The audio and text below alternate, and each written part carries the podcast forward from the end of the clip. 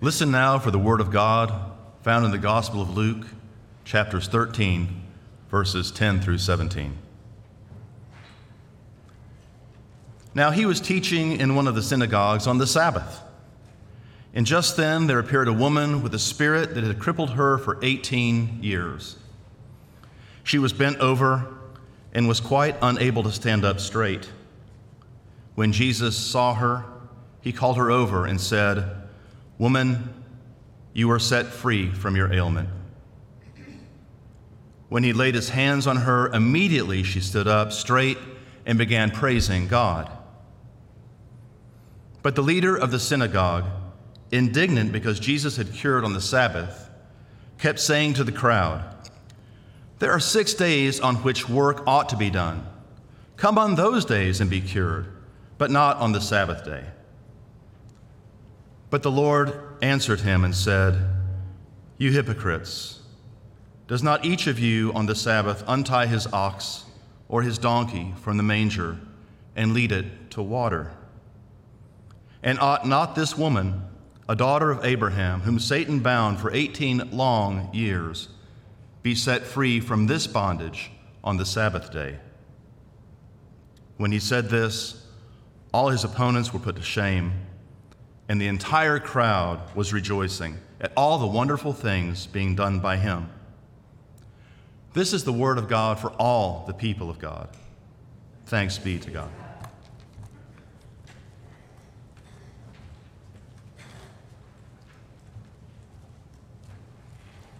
Friends, let us pray.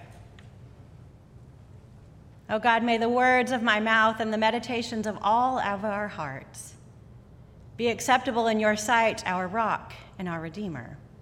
Amen. I love a good rule. If you can see my children and my husband, they are nodding in their pews right now. I love the order that a good rule provides. There's a place for everything, a time for everything. Nothing is out of sorts when there's a good rule in place. Your shoes go in the shoe basket. Screen time happens after homework is done. It's one reason that I make a good Presbyterian flavor of Christian, because our denomination, perhaps you know, is known for doing everything decently and in order. When there's not a rule in place, instead of freedom, I start to feel a little anxious. How will we know how to behave? How will we know if we're being good? Can you tell I'm an Enneagram 1 and a firstborn? Sometimes this love of order serves me and my communities well. Sometimes, though, it can blind me to what's most important. The leader of the synagogue in the encounter that Clark just read for us has an important responsibility within the community. He is the one tasked with stewarding the Sabbath gift. He has been charged with ensuring the community's integrity to rest on the Sabbath day. This responsibility perhaps weighs on him. It is the lens through which he sees his community. And he fully understands that the Sabbath guidelines are there to protect a sacred gift. As one working preacher reminds us, the rather negative view that we can take towards the various restrictions associated with the Sabbath would have been very foreign to the community of Israelites. The law, including laws about the Sabbath, were given to them, remember, after their exodus from Egypt. The laws are a symbol of their freedom from what had enslaved them. The gift of Sabbath is freedom. And this is good news. The synagogue leader that day stands firm in his responsibility to care for this precious gift, to show respect and love by honoring it and not doing work. for he thinks that this is the way to honor the God who has freed them.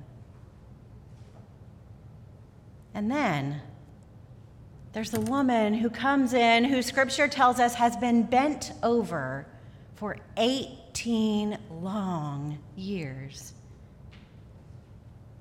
Whatever has caused this has burdened her for so long that I imagine she's forgotten what it feels like to look another human in the eye. As I prepared for this sermon, I tried walking bent over for just a few minutes. You can try it later to see what the perspective was.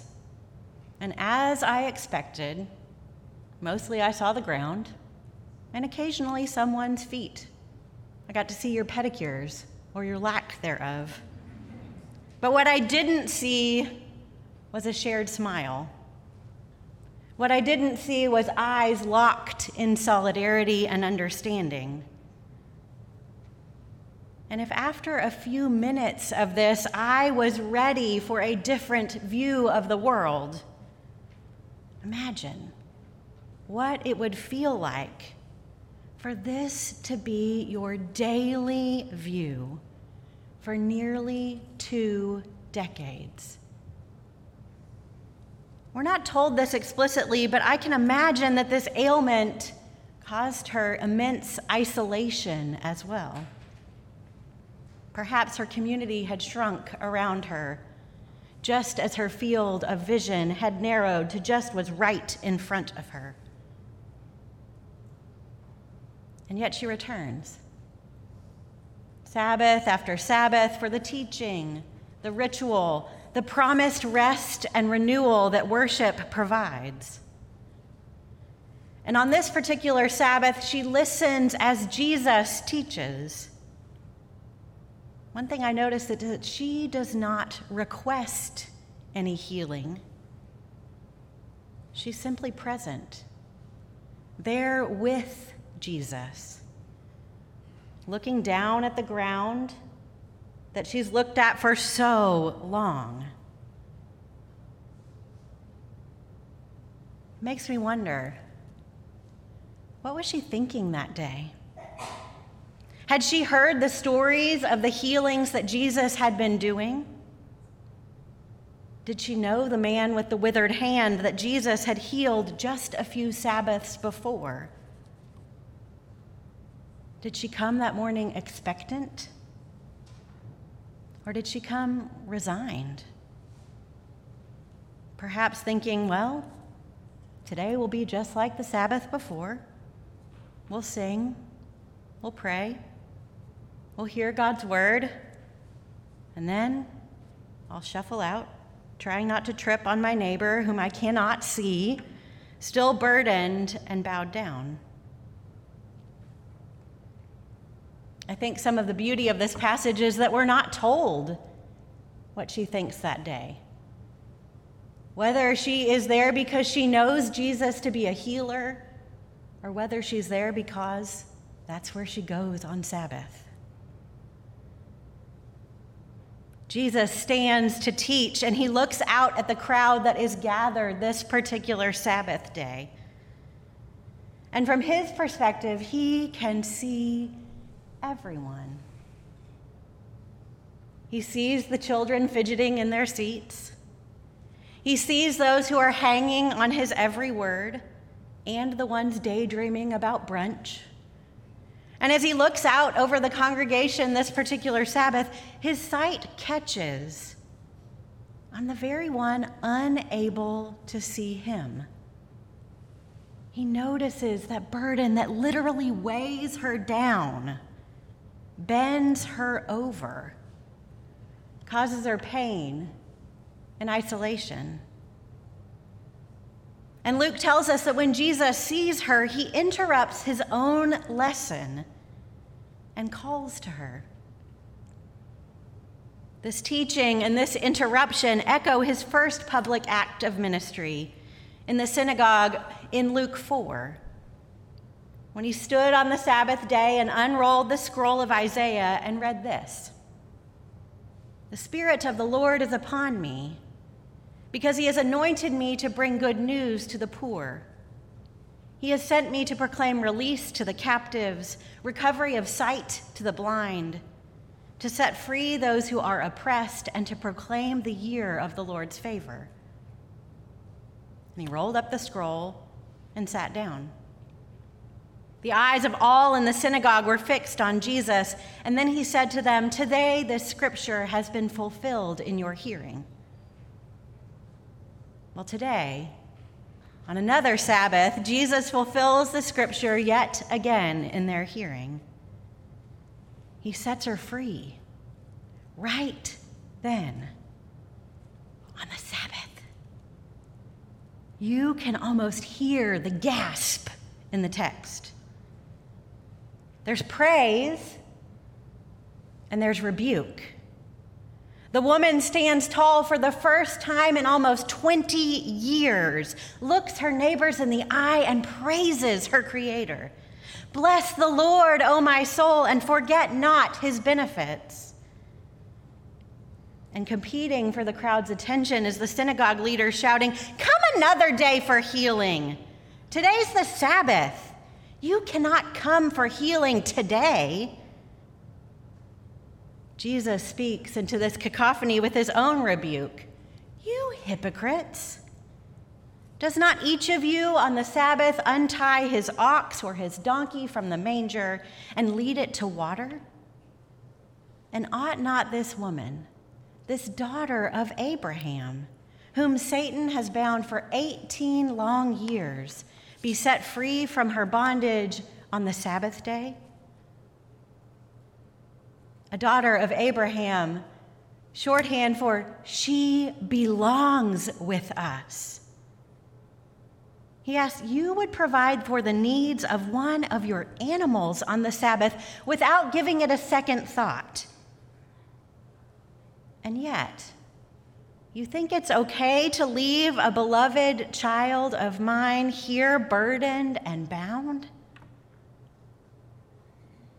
Sabbath is gift. And the gift is freedom.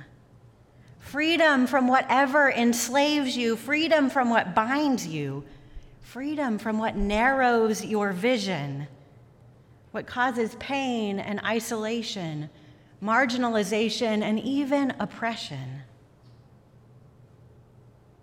The leader of the synagogue, and undoubtedly others in the Sabbath that day, they weren't seeing the larger purpose of the gift.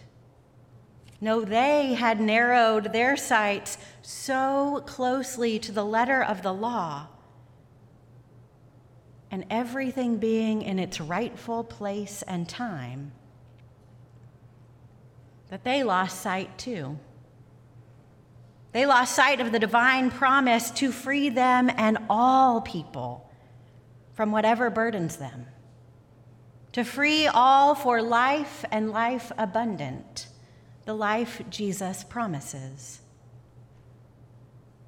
Perhaps today, there are those in the pews this morning who feel bent over with worry, with shame, with a burden that threatens to keep you bound in isolation.